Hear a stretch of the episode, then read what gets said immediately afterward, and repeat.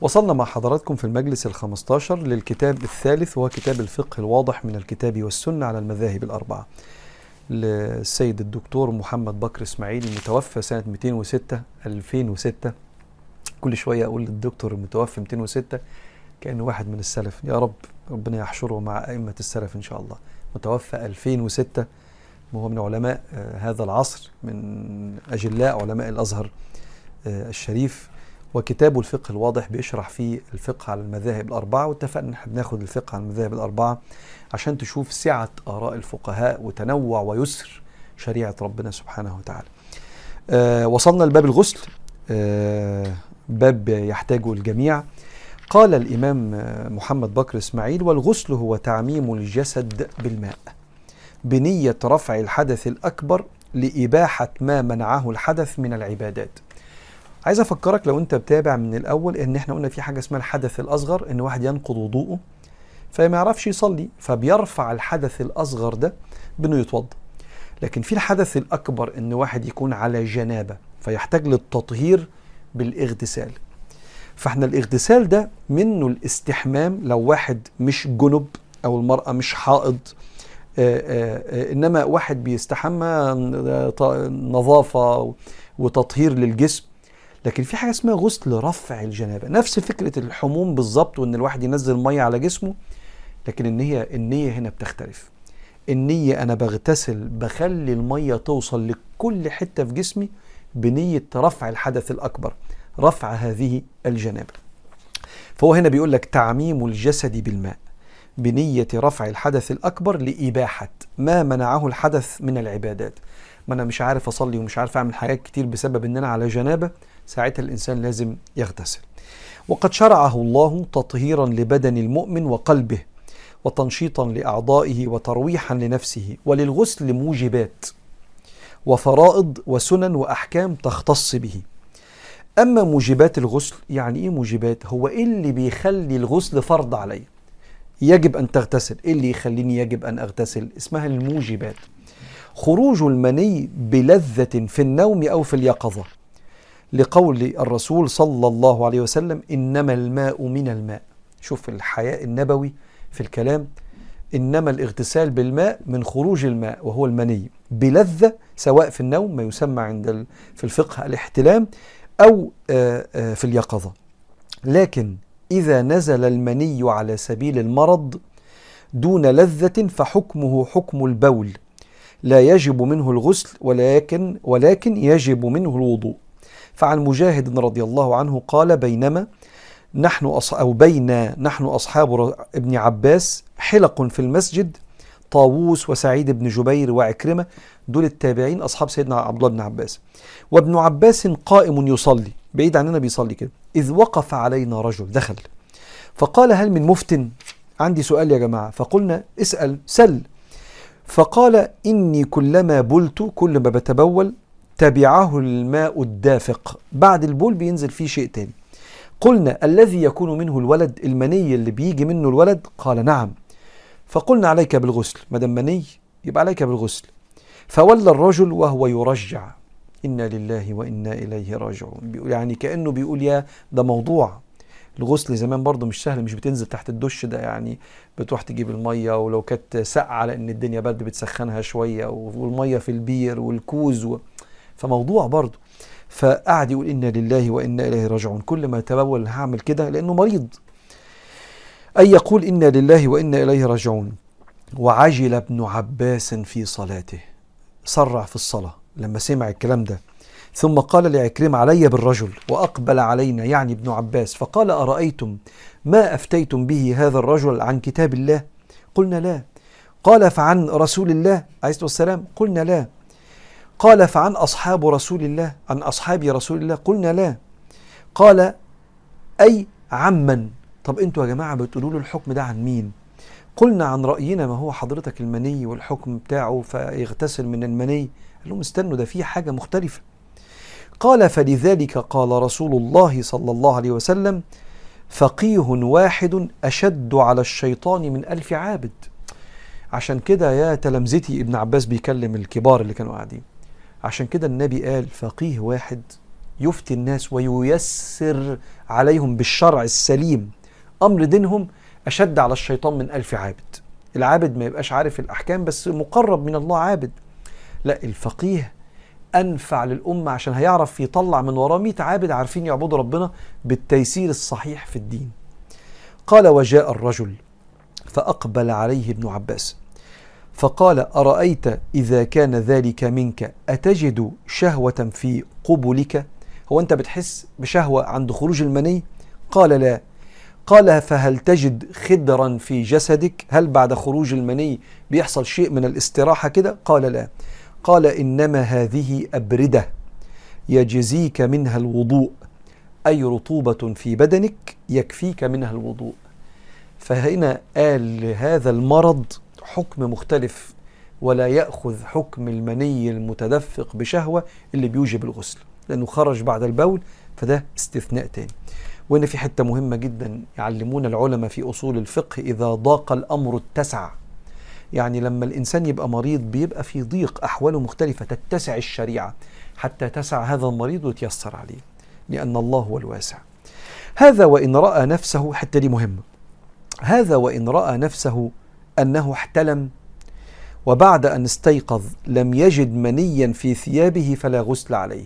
واحد حلم حلم تصور فيه أنه احتلم لكن صحي لم يجد في الملابس المني، لا غسل عليه، لأن الرسول صلى الله عليه وآله وسلم قال إنما الماء من الماء، يعني يجب أن ترى الماء المني حتى تغتسل، أي إذا لم يجد ماء فلا يغتسل، وقد تقدم هذا الحديث. وإذا رأى في ثوبه منيا لما صح من النوم ولم يذكر أنه احتلم وجب عليه الغسل، أه وجب عليه أن يغتسل إن تحقق أن هذا مني منه، لقول عائشة رضي الله عنها سئل النبي صلى الله عليه وسلم عن الرجل يجد البلل يعني المني ولا يذكر احتلاما قال يغتسل، وعن الرجل يرى أنه قد احتلم ولا يجد بللا قال لا يغتسل عليه. فقالت أم سليم وهل على المرأة إن ترى ذلك غسل؟ ولو المرأة حصل لها نفس الكلام ده؟ قال نعم، إنما النساء شقائق الرجال. وإذا قام من نومه ثم صلى ثم تبين له بعد ذلك أنه كان محتلما فعليه أن يعيد الصلاة. يعني واحد قام من الصلاة وبعدين صلى وبعدين في يمكن بعد كده احتاج يخش الحمام فلقى ان ثيابه فيها اثر البلل ده، يقدر انا صليت وانا محتلم، خلاص يبقى يغتسل ويعيد هذه الصلاة. واذا صلى وقتا او وقتين ثم وجد اثر المني فليحسبه من اخر نومه، وانا كنت نايم اخر مرة امتى؟ يبقى الصلوات اللي بعدها اعدها، وليعد الوقت الذي صلاه قبل النومة الاخيرة. التقاء الختانين، فإذا التقى الختانان ختان الرجل وختان المرأة وجب الغسل. ده السبب الثاني للغسل. يبقى السبب الأولاني خروج المني المتدفق بشهوة، إما في النوم احتلاما أو في الاستيقاظ، ساعتها الإنسان بيغتسل. التقاء الختانين، فإذا التقى الختانان ختان الرجل وختان المرأة وجب الغسل، ومعنى التقائهما تغييب حشفة الرجل في فرج امرأة مطيقة للجماع، سواء أنزل أو لم ينزل. لو حصلت علاقة زوجية بين الرجل وزوجته سواء خرج ماء الحياة أو المني أو لم يخرج وجب الغسل على الرجل والست.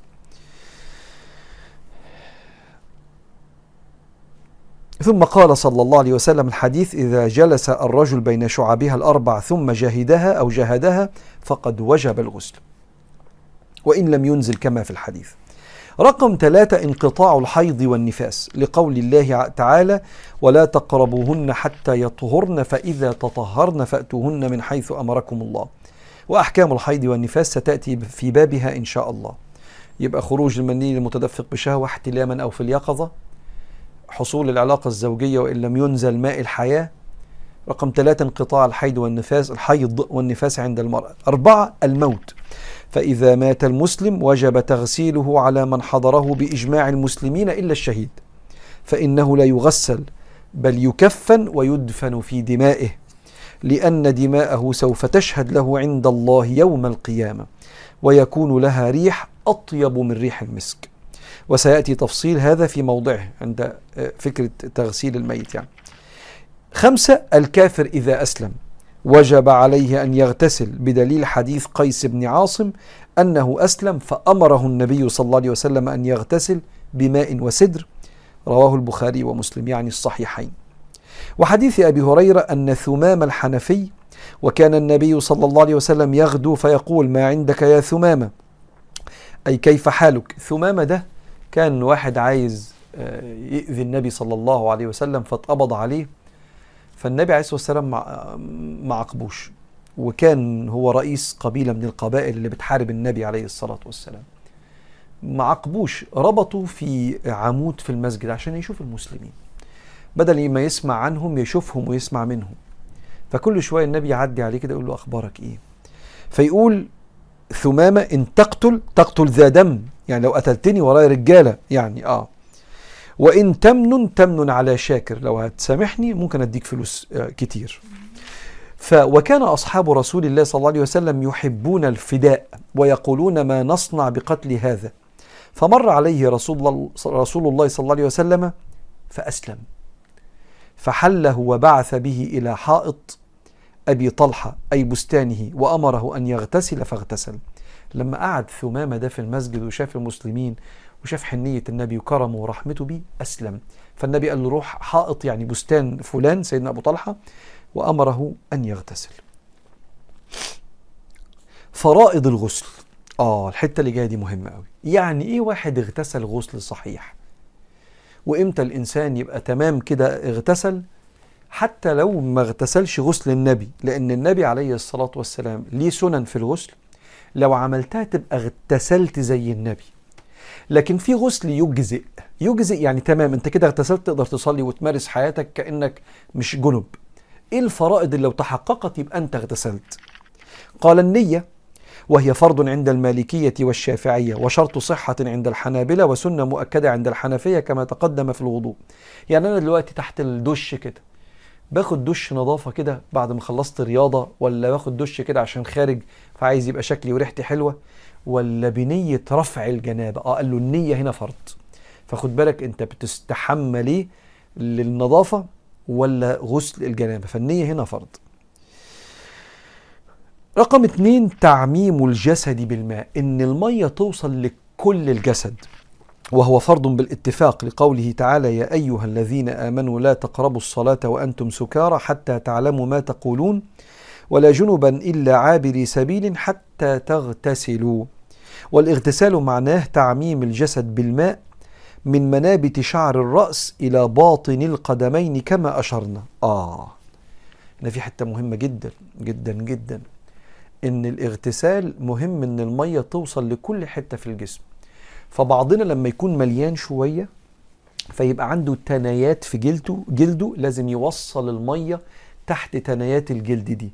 نتصور مثلا لو أنا عندي هنا مثلا بطن شوية كده، فعندي جلد متني كده، فالمية لما بتنزل من فوق ما بتخشش تحت التنايات دي، فمهم إن البني آدم يوصل المية.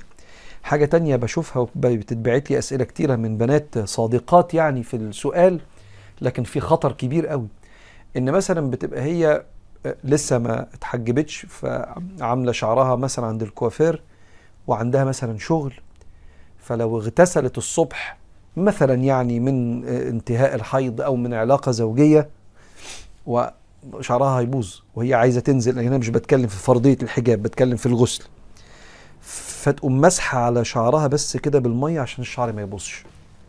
لا، الغسل الغسل هو جريان المية على العضو، فلازم الدش ينزل مية على فروة الراس، مش مجرد ان هي جسمها كله يغتسل وتمسح بس على شعرها كده عشان الشعر ما يبوظش. ده غير طبعا ان الحجاب فريضة، بس الكلام مش هنا، الكلام على كيفية الغسل. فلازم تقف تحت الدش والجسم كله يتغسل، منها وصول المياه الجارية لمنابت الرأس.